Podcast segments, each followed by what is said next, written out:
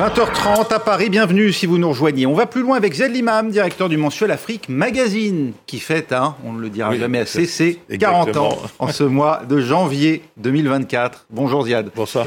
Face à vous, Gauthier Ribinski, chroniqueur international à France 24. Bonjour Gauthier. Bonjour, je ne fête rien. Moi.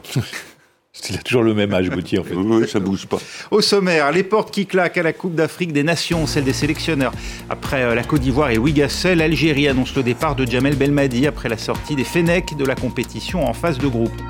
Et puis la colère des agriculteurs qui donne de la voix jusqu'à Bruxelles, alors que la grogne hein, s'étend désormais aussi à l'Europe du Sud. La coordination rurale, deuxième syndicat agricole français, manifestait devant le Parlement européen ce mercredi, avec évidemment en ligne de mire aussi les élections européennes. C'est pour bientôt. On va plus loin tout de suite.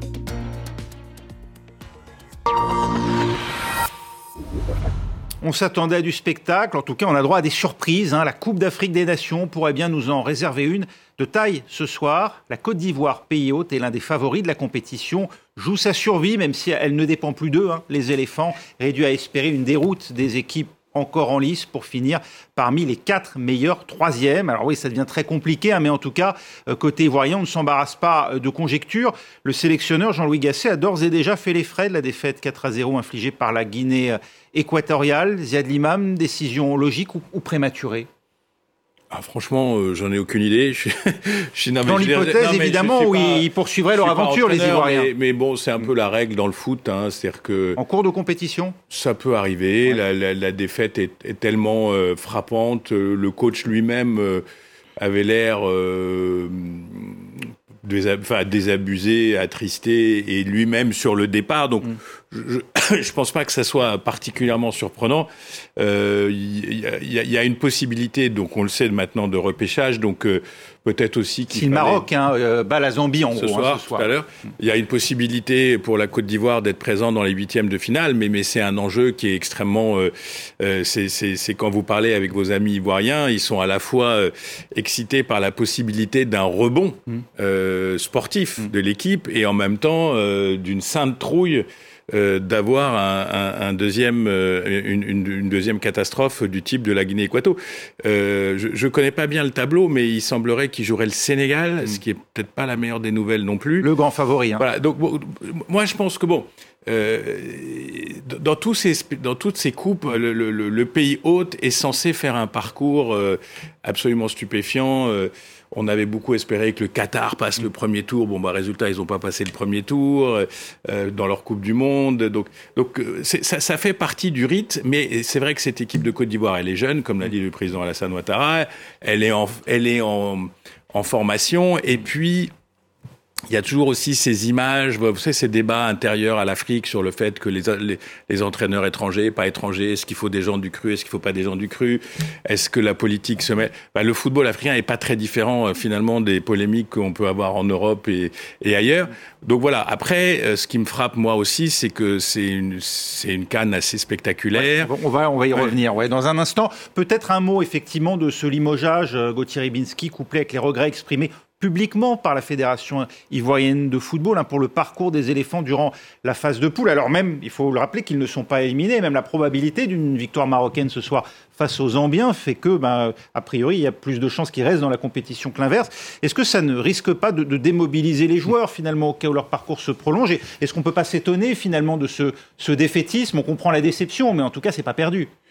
Non, ce qu'il ce qu'il faut espérer, c'est que si par malheur pour eux, euh, les Ivoiriens perdaient, c'est qu'ils ne subissent pas le même sort que ceux en 2000 qui avaient été reçus par un dictateur de l'époque qui s'appelait Robert Gay et qui leur avait dit vous êtes la honte de la nation, qui les avait quasiment internés pendant 48 heures et la Fédération internationale de football était intervenue en disant c'est pas vraiment une, une, une, attitude à avoir. Bon, ça c'est pour, c'est peut-être pour, pour, la, pour la blague, mais vous, vous trouvez que la rancœur s'exprime de manière trop ouverte déjà euh, à ce stade de la compétition pour une équipe qui n'est pas éliminée?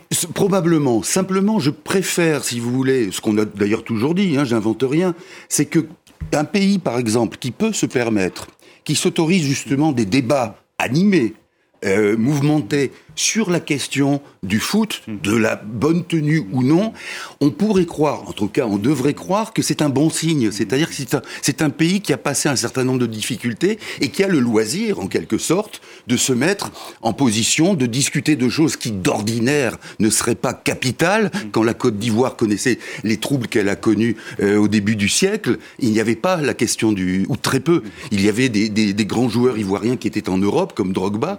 Donc on pourrait se dire, tiens, un bon signe finalement. Et d'ailleurs, il vaut mieux qu'on se batte là-dessus, de manière symbolique, que euh, évidemment euh, les armes à la main. Maintenant, c'est pas le cas en Côte d'Ivoire, mais vous savez très bien que notamment dans des pays d'Afrique, euh, d'Amérique du Sud, là, c'est véritablement quelque chose qui est quasiment, qui est presque l'illustration de tout ce qui est le malaise social, etc. Donc, je préfère encore une fois, pour répondre à votre question, que l'on que l'on se, se, se, crêpe le chignon presque pour dire non, le, sélectionneur était nul, ou bien c'est excessif de les, de les enterrer alors qu'ils ont qu'il y a encore une possibilité. Bon, voilà, ça, il vaut mieux ça qu'autre chose, quoi. Euh, l'autre départ, hein, c'est celui de l'Algérien Jamel Belmadi après la déconvenue des Fenech, aussi parmi les favoris. Il quitte la compétition par la petite porte, battu par la Mauritanie hier. Écoutez-le, c'était justement euh, hier sa manière à lui de justifier la défaite avant son limogeage.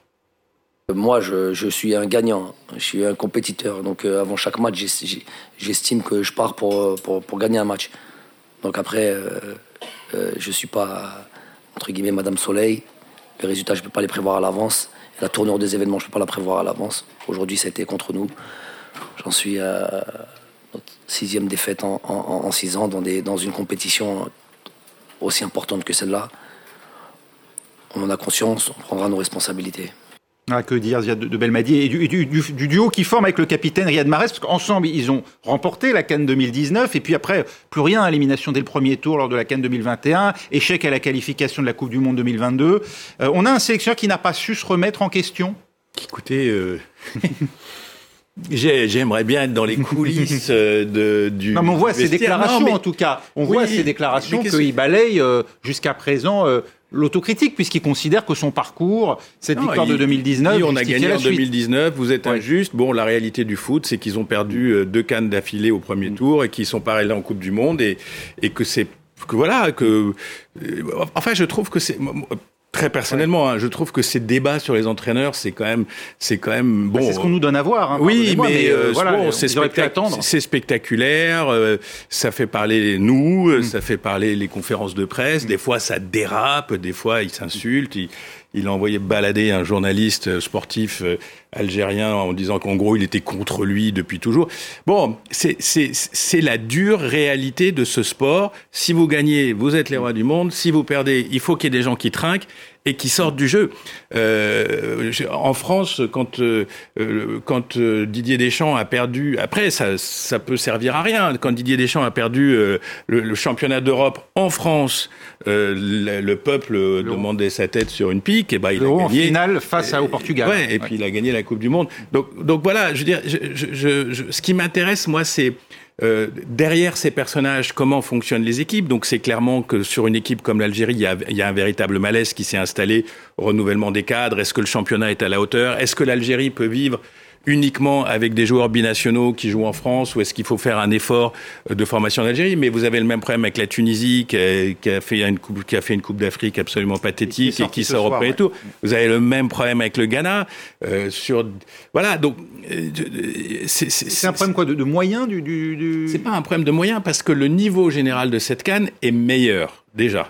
Donc on a un foot de meilleure qualité dans des stades de meilleure qualité avec des pelouses de meilleure qualité avec un arbitrage. Les stades, hein. ah, oui, mais attendez, vous n'avez pas vu les anciennes cannes. Hein. Vous êtes un peu jeune, Raphaël. Il faudra que je vous emmène dans les anciennes cannes où il y avait des stades carrément vides. Mm. Donc là, il y a eu quand même, euh, il y a eu quand même un peu, euh, il y a eu des progrès sur l'attribution des places. Il y a eu le fait qu'il y a des communautés importantes en Côte d'Ivoire, Burkina, Mali, Ghana, etc.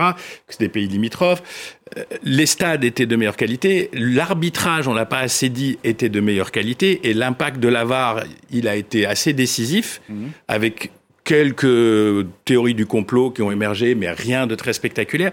Donc, d'une manière générale, le niveau est monté d'un coup. Et des petites équipes euh, dont on considérait qu'elles étaient là pour faire valoir euh, ont montré, comme à la Coupe du Monde il y a deux ans, comme à la Coupe du Monde d'avant, qu'il n'y a plus de véritables petites équipes. C'est le temps additionnel qui frise la dizaine de minutes Mais c'est normal parce qu'on le fait en Europe, ça aussi. Alors moi, je veux bien qu'on dise qu'en Afrique c'est pas normal, mais en Europe, on a des temps additionnels maintenant de 8 à 9 minutes, parce qu'on fait comme le foot américain, on trouve ça sympa, on compte tout, le type tombe, on compte une seconde, ils discutent. Donc c'est partout pareil. Je, moi, je crois pas à la théorie du complot. Bon, évidemment, il doit y avoir de temps en temps, il y a des, il y a, il y a, il y a des canards boiteux, il y a des pressions, il y a des toutes sortes de choses. Mais encore une fois, qui pouvait dire que le Cap Vert allait jouer comme le Brésil? Qui pouvait dire que la Namibie allait se qualifier? Qui pouvait dire que la Mauritanie allait battre l'Algérie et se qualifier pour une, un huitième Donc tout ça, c'était pas prévisible. Donc je comprends euh, euh, le pauvre entraîneur algérien et dit euh, bon bah ouais, il y a trop d'inconnus. Et heureusement que dans le foot, c'est pas toujours les plus forts qui gagnent, c'est pas toujours les meilleurs qui gagnent. Et heureusement qu'il y a des surprises, parce que la, je sais plus la soirée d'hier ou d'avant-hier où il y a eu 5 buts en 3 minutes sur deux stades, on peut pas dire que c'est voilà. Beaucoup de buts, euh, des surprises, un signe de qualité, euh, de vitalité en tout cas, euh, Gauthier Ribinski, et puis plus généralement, hein, que, que, dire de, de cette organisation? Oui, vitalité euh, incontestablement. La qualité aussi du, du foot africain n'est pas contestable. Euh, et Dieu sait, alors sans faire de démagogie, qu'on peut, on peut s'ennuyer ferme devant certains matchs européens, alors que là, on a le sentiment que Cannes ou pas Cannes, il y a, il y a toujours la volonté de jouer, il y a quelque chose. Bon, en même temps, je remarque une chose, et moi je suis ravi qu'on voilà, qu'on discute de, de, de, cela de manière passionnée, encore une fois, parce que c'est une façon finalement de, de contourner, de, finalement de, de passer à côté de rivalités dont on dit qu'elles sont héréditaires entre un certain nombre. Mais la Côte d'Ivoire démontre à travers euh, cet événement qu'elle a la capacité euh, de euh, d'organiser un événement de dimension régionale et d'audience mondiale? Écoutez, oui. Alors, à ceci près qu'il y a la question, la question des places, mais qui semble être non pas du ressort des autorités ivoiriennes, mais la façon dont la billetterie a fonctionné. On pourrait y revenir si ça vous intéresse. Mais il semble, Pardon On pourrait faire une thèse là-dessus. Une thèse, visiblement. Des achats massifs de billets qui n'ont pas été revendus derrière. Voilà, qui n'ont pas été revendus derrière, qui ensuite, évidemment, dont le, le, le montant, le, prix a, a, grimpé. Mais il semble, oui, simplement après... Donc le marché parallèle a mal fonctionné. Et voilà, le marché, ben oui, c'est ça, le problème c'est du marché, c'est qu'on lui fait trop... Il est ingrat parfois, le marché. Non, euh, ce qu'il s'agit de voir, c'est ce qu'on posait comme question la dernière fois qu'on en a parlé, c'est de savoir si, par exemple, les Ivoiriens, une fois cette canne terminée, auront un usage effectif euh, et agréable et heureux de tout ce qui a été créé notamment dans les stades. C'est des questions qu'on pose pour les JO ici en France. Mais hein. évidemment, et que, que, X villes ou X pays qui ont organisé des, des, événements de cette envergure se sont posés avec plus ou moins de bonheur d'ailleurs. En fait, le, le, vrai débat, c'est surtout les stades eux-mêmes, parce que sur le plan des, de tout ce qui a été fait par ailleurs en termes d'infrastructures, euh, routières. D'hébergement aussi Hébergement, ouais. routier, euh, les connexions entre ouais. les villes, euh, tout ça, c'est fait pour durer. Après, les stades, il faut un championnat. Mmh. Euh, qui soit au niveau. Donc ça, c'est une vraie question. Il faut des événements, euh, des concerts, etc. Donc Abidjan, oui. Euh, Boaké, certainement parce que la ville est symbole. Mmh. Euh, elle est symbole de la réconciliation du Nord et du Sud. Euh, Corogo, c'est la grande ville du Nord, donc euh, pourquoi pas. San Pedro, c'est un gros port, le grand port cacaoyer, euh, donc pourquoi pas. Euh, c'est ce qu'en feront les Ivoiriens eux-mêmes, la fédération, le gouvernement, etc. Donc pourvu que ça ne soit pas la Grèce, quoi, que ce soit pas mais, les, mais, JO, mais, même, les JO mais même, mais même la Grèce, le, ouais. le problème, enfin bon, ouais. on va pas rouvrir les vieux dossiers, mais ouais. la Grèce d'avant les JO sur le plan des infrastructures et la Grèce d'après les JO sur le plan des infrastructures, c'est pas la même chose. Entre les deux, il y a eu la quasi sortie de route, route de l'euro qu'on attribue oui, en partie au, qu'on a attribué en partie et au fait ah oui. que ouais. euh, il y avait beaucoup ouais. d'autres choses en Grèce ouais. qui faisaient qu'on allait faire la sortie de route, en particulier le fait que beaucoup de gens payent pas leurs impôts, qu'on truandait les comptes publics, que les gouvernements disaient pas la vérité. Bref, tout ça, je, il faut pas euh, le, le, foot et le sport d'une manière générale ont le dos large. C'est-à-dire que voilà, on fait les Jeux Olympiques, alors tout de suite c'est la catastrophe financière. Non, si la France gère ses affaires normalement, si c'est transparent. Et d'ailleurs, vous avez remarqué que des juges ont débarqué en France euh, dans les bureaux euh, du comité d'organisation parce qu'il y a, semble-t-il, des choses pas très claires. Donc ça prouve que un système démocratique organisé peut produire un spectacle olympique ou une Coupe d'Afrique euh, tout en étant relativement dans les clous, parce que bien sûr il va y avoir de la casse, bien sûr il va y avoir des, euh, euh, il y aura des incidents, bien sûr des Algériens ont essayé de rentrer dans l'hôtel des des joueurs algériens, bien sûr sur les réseaux sociaux ça s'insulte avec joie et grandeur, mais in fine, pour le moment ça se passe plutôt bien. Euh, et il y a des surprises, et il y a du beau foot. Juste d'un mot de, quant aux effets peut-être non voulus. Euh, Ziad disait qu'effectivement, ce qui est vraiment là où on attend les choses au tournant, c'est les stades. Je lisais récemment hein, les, les, les, propos d'un entraîneur ivoirien qui disait c'est formidable avec ces stades parce que les Ivoiriens, les jeunes Ivoiriens qui sont en échec scolaire, on va pouvoir les accueillir dans le foot. Bon, vous voyez le risque aussi. Nous, on connaît ça aussi en France. Hein, on vous dit, toi, tu t'es pas terrible à l'école, bon, bah, on va on va te mettre vers le foot. Je veux dire par là, c'est peut-être anecdotique et même complètement anecdotique. Il faut simplement vérifier aussi qu'il n'y ait pas, si vous voulez, un appel d'air de la sorte. Un mirage, un mirage, à travers le, miroir aux alouettes, comme nous avons eu aussi en France en 98, le miroir d'une nation réconciliée. Le Black On l'a même eu bien avant avec, souvenez-vous, cette politique de la ville incarnée à l'époque par Bernard Tapie et avec ses paniers de ah, basket. et, hein. et, puis il y a un autre aspect qui est, très important, c'est euh, si vous faites une belle canne, vous avez un effet de com externe mhm. euh, assez important. Donc euh, l'argent que vous avez investi, c'est un peu comme si vous aviez investi dans la, la pub, dans le, la communication, le nation building. Le, Voilà, donc euh, certaines cannes qui ont euh, mal tourné ou qui étaient pas suffisamment attrayantes, bah, il s'est rien passé. il se trouve que là, on parle beaucoup de Côte d'Ivoire, on parle beaucoup, et, et, même même les soucis des éléphants, les soucis de l'équipe participent presque indirectement à la communication globale. C'est parfois des bulles aussi, c'est ça le problème. Hein. Ah, après, il faut voilà. se la dure. Voilà. La colère des agriculteurs, elle gagne Bruxelles, la Belgique elle-même, hein, mais plus généralement l'Europe. C'est le message qu'a voulu adresser la coordination rurale, deuxième syndicat agricole français, en manifestant devant le Parlement européen ce mercredi. Pierre Benazé, vous qui êtes sur place pour France 24, hein, c'est vrai que le mouvement s'étend au sein de l'Union européenne. Oui, effectivement, ça fait tache d'huile et c'est un mouvement qui euh, est quand même déjà assez vieux parce que ce sont euh, les Néerlandais qui en réalité ont mis le feu aux poudres et ça c'était déjà en 2019. Eux, ils manifestaient à l'époque, les Néerlandais, contre le, projet du gouvernement de réduire par deux le cheptel bovin aux Pays-Bas pour lutter contre les émissions de gaz à effet de serre, une réorientation de la PAC qui allait dans le sens du pacte vert européen. Euh, cette mobilisation néerlandaise ne s'est jamais vraiment éteinte. Elle a même été euh, portée jusqu'aux urnes puisque euh, elle a bien réussi lors d'élections précédentes au, mouvement agriculteur citoyen. Et puis en Allemagne, euh, depuis 2023, le prix des carburants dont les suspensions ont été suspendues a entraîné beaucoup de tracteurs sur les routes. On a vu ensuite la Pologne qui manifestait contre les importations venant d'Ukraine, ensuite la Roumanie et puis plus récemment la France. Alors effectivement, ça se répand, ça fait tache d'huile. La Belgique a annoncé aujourd'hui des mobilisations pour la semaine prochaine.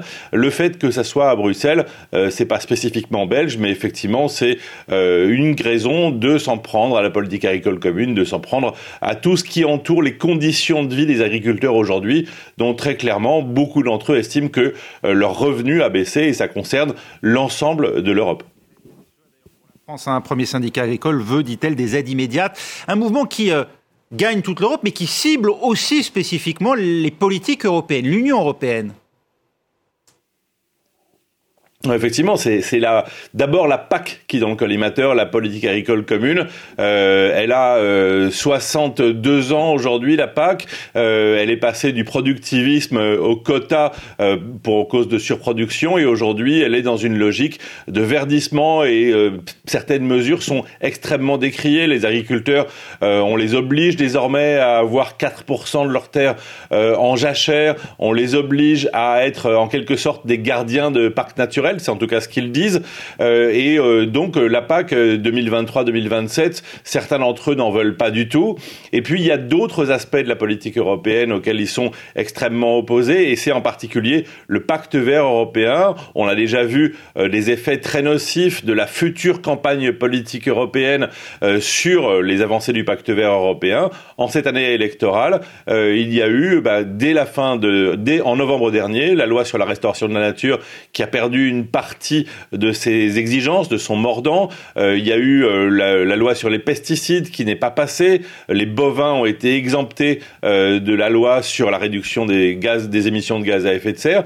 Bref, toute une série d'initiatives qui en plus disparaissent, par exemple l'étiquetage, l'équilibre nutritionnel.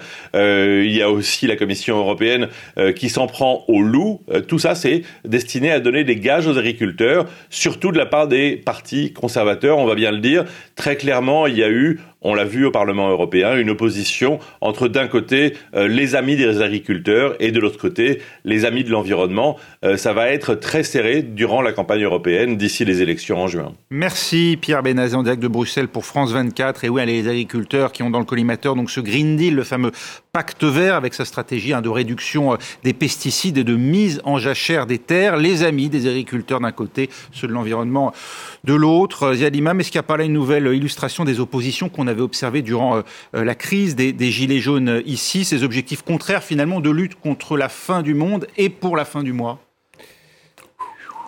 c'était c'était recherché. Ah, c'est bien, euh, bien, bien, ça. Euh, non, je pense que je ne sais pas s'il y a des parallèles avec les gilets jaunes parce que j'avais lu, je crois, dans un quotidien d'aujourd'hui où on disait que finalement les agriculteurs sont plutôt d'une certaine manière des petits patrons. Ils sont patrons de leur exploitation et donc ils ont aussi, euh, ils ont, ils sont, euh, en termes de CSP, ils seraient plus dans le haut de l'échelle sociale que les gilets jaunes qui avaient un, qui avaient vraiment un, un, problème. Mais on retrouve, on retrouve les mêmes idées, c'est-à-dire la dévalorisation du métier, le fait que les revenus baissent, et, puis euh, le et puis la, la disparité, euh, quand on s'intéresse à, ce sujet, on voit qu'il y a les petits agriculteurs, il y a le gros agribusiness, il y a euh, le bio, le pas bio, euh, tous ces gens sur des terroirs différents. certains terroirs sont très esquintés par le changement climatique, je pense à tout ce qui est vinicole par exemple. D'autres terroirs sont protégés. Il y, a des, produits qui sont euh, directement impactés par le libre-échangisme, mais le libre-échangisme favorise aussi les exportations européennes, on oublie de le dire, agricoles, qui sont parmi les plus importantes du monde, et qui posent des problèmes dans des pays émergents qui disent oui, mais votre lait, votre farine, votre truc, tout ça, ça, tue nos... Ça tue.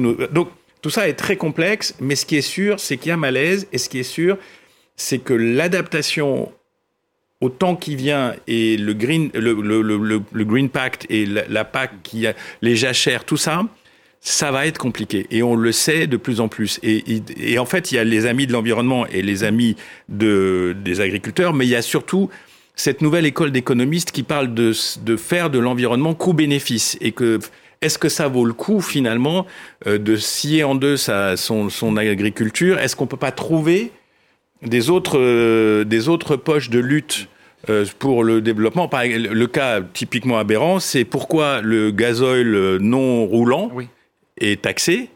Et pourquoi le kérosène des avions n'est pas taxé je, peux comprendre. non, non routier, le gazole non routier, le qui, euh, qui alimente les tracteurs, par exemple. Oui, alors on peut, on peut. Je me mets à la place d'un agriculteur. Encore une fois, je parle des petites et moyennes structures je me mets à leur place, pourquoi moi mm. Parce que en fait, si ça change, si les prix augmentent et tout, ce, si les phytoproduits reviennent, qui va profiter aussi? C'est les très grands agribusiness. Mm. Eux, ils sont pour une délibération, pour que tout ça, ça... ça Vous pouvez dire la Confédération paysanne qui représente plutôt les petits exploitants et pas du tout sur la même ligne, en tout cas n'a pas les mêmes revendications. Que les grands, que les grands business qui, eux, sont pour les produits euh, des herbants, phyto, trucs et tout ça, quoi. Gauthier, euh, et puis là-dessus, euh, il y, a un choc quand même, hein, c'est celui de la guerre en Ukraine, qui a à la fois eu un impact sur les prix, les prix des intrants, notamment euh, agricoles, et puis aussi directement avec l'arrivée massive de denrées agricoles ukrainiennes pour, euh, pour aider l'Ukraine. Est-ce qu'on a eu raison de le faire? Avec parfois des normes, c'est ce que disent aussi les agriculteurs, qui ne sont pas les mêmes, qui sont souvent plus permissives, notamment au glyphosate. C'est vrai. Et, au, et au, plus généralement au phytosanitaire. C'est vrai. La question pour le coup, et pour autant que je pose toujours, c'est de savoir quelle est justement la différence entre le coût que l'on paye là, et qui peut être abordé de manière différente aussi selon qu'on a tel ou tel pouvoir à la tête d'un pays.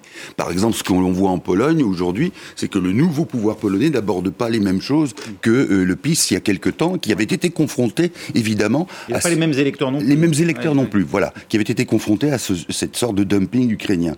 Donc il y a cette chose-là, il y a la manière dont, dont, dont on l'aborde, et puis encore une fois, c'est on peut se demander quand même, pardonnez-moi, Sur, cette parenthèse polonaise, si Donald Tusk, je dis pas le même euh, électorat à dessein, c'est qu'il va peut-être lui sacrifier euh, sa classe agricole parce qu'elle ne vote pas euh, précisément pour les libéraux pro-européens et qui passent par pertes et profits, ce qu'au contraire le PIS prétend défendre. C'est le risque, et vous, vous voyez aussi que tout ça c'est lié aussi, également avec une image que l'on a de son propre pays. Mm. Qu'est-ce qui fait aussi, entre autres, le pouvoir, par exemple en France, des agriculteurs? C'est le fait qu'ils sont censés être dépositaires d'un certain nombre de valeurs. Mm. Et on voit bien, c'est ce que disait Pierre Bénazé, on a vu d'ailleurs pendant qu'il parlait la présence de Marion maréchal Le Pen dans une manifestation, on voit bien qu'il y a, même pour ceux qui ne sont pas d'accord et qui ne voteront pas pour ce type de personnage, qu'il y a quelque chose qui leur parle. C'est-à-dire, comme disait Ziad tout à l'heure, non seulement les revenus, mais le métier disparaît, la technocratie ou la bureaucratie bruxelloise est contre nous, etc. Donc il y a une signification politique qu'on n'avait pas vue d'ailleurs au début du mouvement des Gilets jaunes et qui ensuite est devenue presque première par rapport aux revendications qui étaient initiales. Il y a un risque, Z, que ça se traduise euh, vis-à-vis notamment des pays du Sud par, bon, à la fois euh, des, euh, voilà, disons, un glissement très protectionnisme, des, des très, très des mentalités ici en Europe, hein, qui contribue à fermer davantage le marché, et puis l'impact direct sur les élections européennes. Avec Alors là, aussi, il y a, là aussi, il y a des Suds. Mm. Parce que vous prenez l'Amérique latine, l'Amérique latine est un continent agricole, producteur. C'est pour ça que le Mercosur mm. Euh, pose un problème de, d'équilibre et de concurrence. Mais si vous prenez d'autres Suds, euh, le problème, euh, c'est pas la, je, m'excuse d'avance, mais c'est pas la surproduction occidentale agricole. Leur problème à eux, c'est la sécurité alimentaire au jour le jour et la souveraineté. C'est-à-dire que si un conflit éclate quelque part dans le monde, on ne coupe pas le, le, blé qui leur sert à vivre, ou si l'Inde décide du jour au lendemain de bloquer ses exportations de risque, qui était le cas il y a quelques semaines, euh, ça ne met pas en danger des centaines de milliers de personnes en Afrique ou ailleurs. Donc on voit bien aussi que sur ces grands débats, euh, on, a des problèmes de pays riches, euh, on a des problèmes d'adaptation de pays riches à des, normes écologiques, on a des problèmes quand même qui sont liés au fait moins d'agriculteurs produisent beaucoup mm. euh, et de quoi nourrir largement la planète, mais que dans l'autre périmètre du monde, on est sur des questions de survie, de, de, de, de, de ce qu'on appelle la sécurité, la souveraineté, euh, et, et, et, et d'un équilibre différent sur ces produits essentiels. Merci, oui. Non, on arrive au terme, désolé. Merci Ziad Limam, Gauthier Ribinski, on va plus loin. On n'a pas de temps additionnel, nous. Malheureusement, oui, on pourra en avoir 10 sympa, minutes. En hein. fait. Merci, comme à la canne. On se retrouve dans 3 euh, minutes pour Il n'y avait pas match nul, donc c'est bon.